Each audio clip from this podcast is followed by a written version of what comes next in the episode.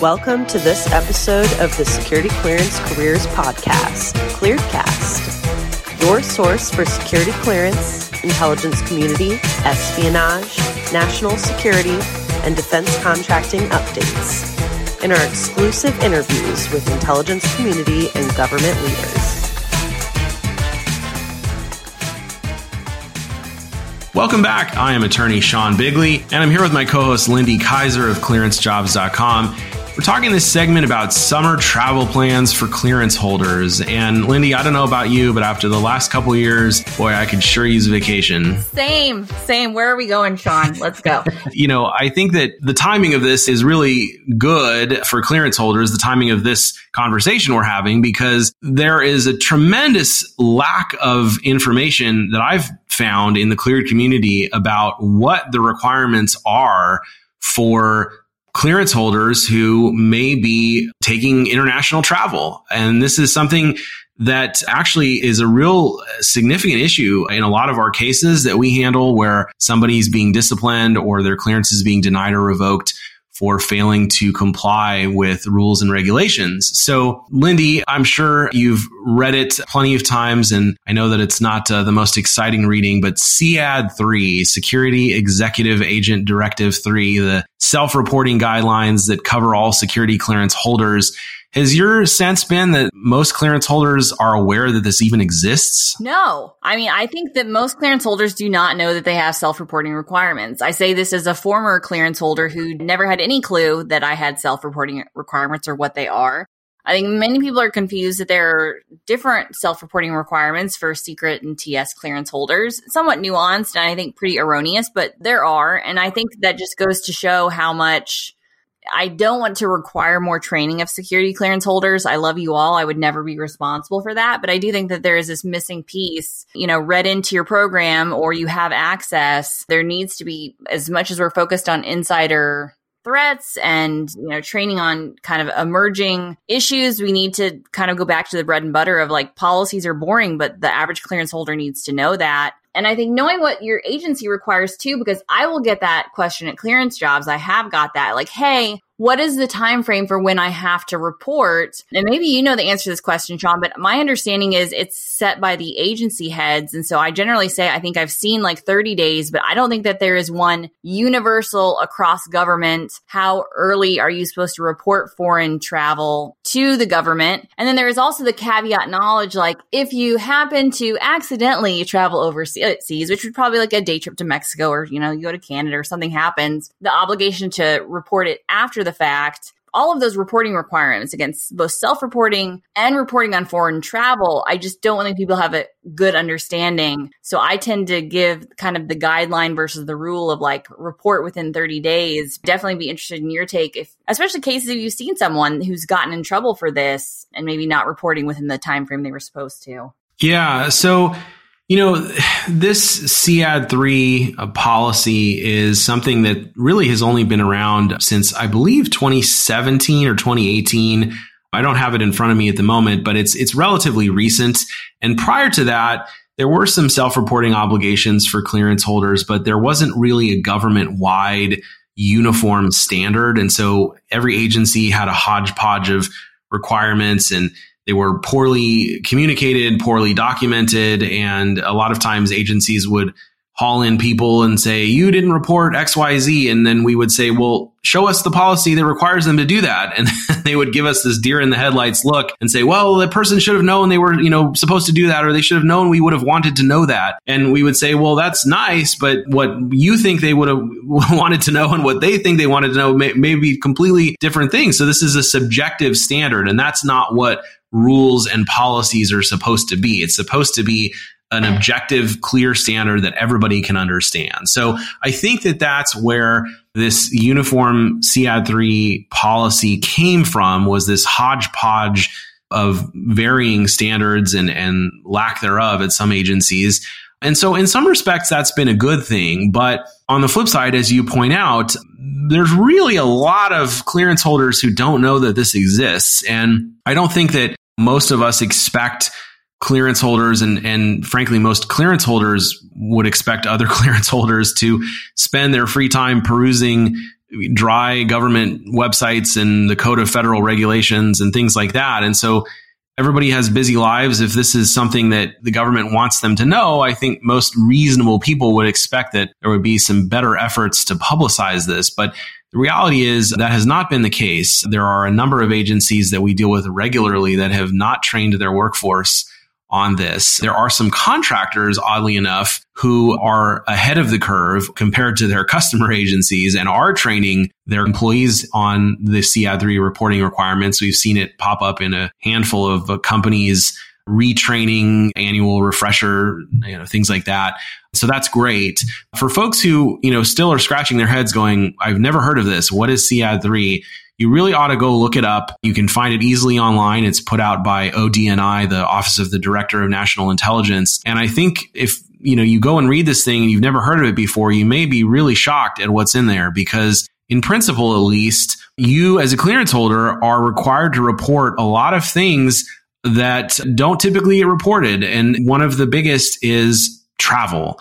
There are some specific reporting timelines in SEAD3 when it comes to travel. That is the only thing from my recollection that actually does have a specific timeline. And I don't recall offhand exactly what they are, but they are definitely less than 30 days. I, I do recall that. And so the government is wanting very prompt, very timely self reporting of any international travel. And the key thing here that really throws a lot of clearance holders for a loop is you're supposed to do it before you go. You're not supposed to just go travel abroad and come back and tell your security manager, oh, by the way, I spent, you know, the last week in China. That's not going to fly. Not only that, you're actually supposed to get pre-approval and, you know, technically under the provisions of SEAD3, um, an agency can deny that. So if you're a clearance holder and you propose some wild exotic trip to your security folks, they can come back and say, no, we don't think this is safe. We don't think this is consistent with national security. You can't do it. And at that point, your option is either to quit your job or not take the trip. And so that's pretty black and white for most folks. You're also supposed to get a pre-briefing in many cases, a pre-security briefing, you know, sort of outlining the threats that are applicable in the particular country, how aggressive the country's intelligence service is at recruiting, things like that. My experience has been that most people have no idea. And we've had cases where somebody has filled out an SF 86, you know, they've undergone their periodic review, they've honestly listed their travel in the last five years on their SF 86. And then security comes to them and says, Why is this the first time we're hearing about this? You had an obligation to seek our approval before you went. I think that's probably one of the biggest things in there that folks have kind of uh, been done a disservice by not being sufficiently educated on. It's very interesting that there's these reporting requirements and folks have to report their travel ahead of time. I think it's worth noting, like, in general, it is just a precautionary on the part of the government. Like, I have rarely seen, or maybe never, anyone who's presented their travel to their agency ahead of time and been disapproved. I don't think the government in general is interested in who you met on a foreign trip unless that person is behaving in a strange way. So maybe what are some cautions about interactions overseas? Should security clearance holders take special care in who they get to know when they're traveling overseas or there's some advice around that? I agree with you completely. 99% of clearance holder international travel is not going to be a problem if you self report it as you point out, Bahamas, Mexico, Western Europe, I mean, Australia, most of the places where people are, you know, typically vacationing overseas are really, you know, benign destinations. They're not going to raise any eyebrows. So I wouldn't let this self-reporting requirement preclude anybody from, you know, living their life and, and going and traveling. That's not what I'm suggesting. But there are some rare cases, some some offbeat destinations you know, the government might have an issue. And for example, China, Russia, Iran, certain parts of the Middle East, obviously, you know, Cuba is a no go and there's a whole other set of issues that that raises. And so any of these type of destinations are probably going to get some additional scrutiny. But as long as you're staying on the well worn path, or maybe just straying off of it ever so slightly, probably not going to be an issue. One other thing I want to point out as well is travel self reporting and pre authorization requirement applies to everybody, all clearance holders. And so, you know, it really doesn't matter what your level of clearance is. This is something that you need to be taking into consideration. On to your, your other question, your other point about, you know, kind of interacting with people overseas. This is a question I get all the time. I think that it's really important that people understand there is actually a difference between what is required in self-reporting foreign contacts under SEAD 3 versus what is required in self-reporting contacts on the SF86. If you read the language on the SF86 that talks about who qualifies as a reportable foreign contact, it talks about the close and or continuing contacts. That's the language that I think, you know, most of us who have held clearances are familiar with. That language also appears in SEAD 3, but in addition to that, it also talks about the requirement to self-report any foreign contacts with whom you've exchanged personal information. Now, that's a very vague, broad term. What constitutes personal information? Up until last year, we didn't have an answer about that, and it was really up for interpretation. DoD has since put out supplemental guidance that for the first time defines what that means. And what they have essentially said is, you know, anything that is not publicly known. So, for example, if you go overseas, you meet somebody, you wind up spilling your entire life to them for some reason, it maybe becomes a romantic situation, something like that. That obviously would be reportable. If you, you know, go overseas and you get into a cab and the cab driver presumably is a foreign national obviously that sort of contact isn't reportable. A, a you know a server at a restaurant uh, somebody you have fleeting interaction with at a hotel you know staff those sorts of situations the government is not looking for you to report all those people. And that would be so impractical anyway that it's it's just not you know realistic. If you're exchanging personal information information that is not generally known about you. And, you know, that could arguably include even uh, certain, you know, contact information. That's then triggering the reporting requirement under SEAD 3, which is different and broader than what's required on the SF86. So that tension between the two documents is something that has caused a lot of questions for people and some real anxiety. And so it's still something that you know, we're seeing percolate in cases occasionally.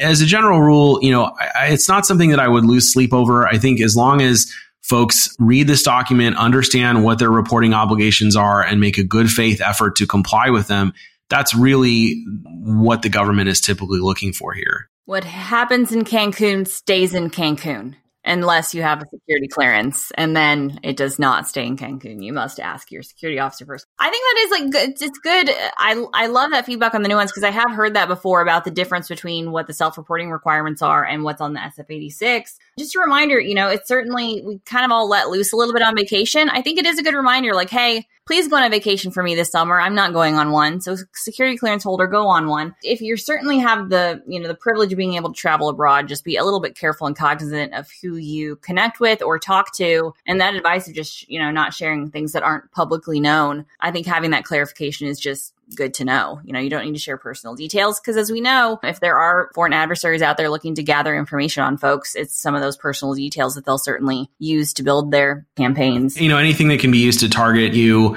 or research you and locate you. I mean, those those are all things that you know you just want to be prudent and careful about. And and you know a lot of common sense and reasonableness goes a long way here. So nobody's expecting i think you know your average run of the mill clearance holder to be a counterintelligence expert or anything like that. But using your head is is kind of what we typically recommend.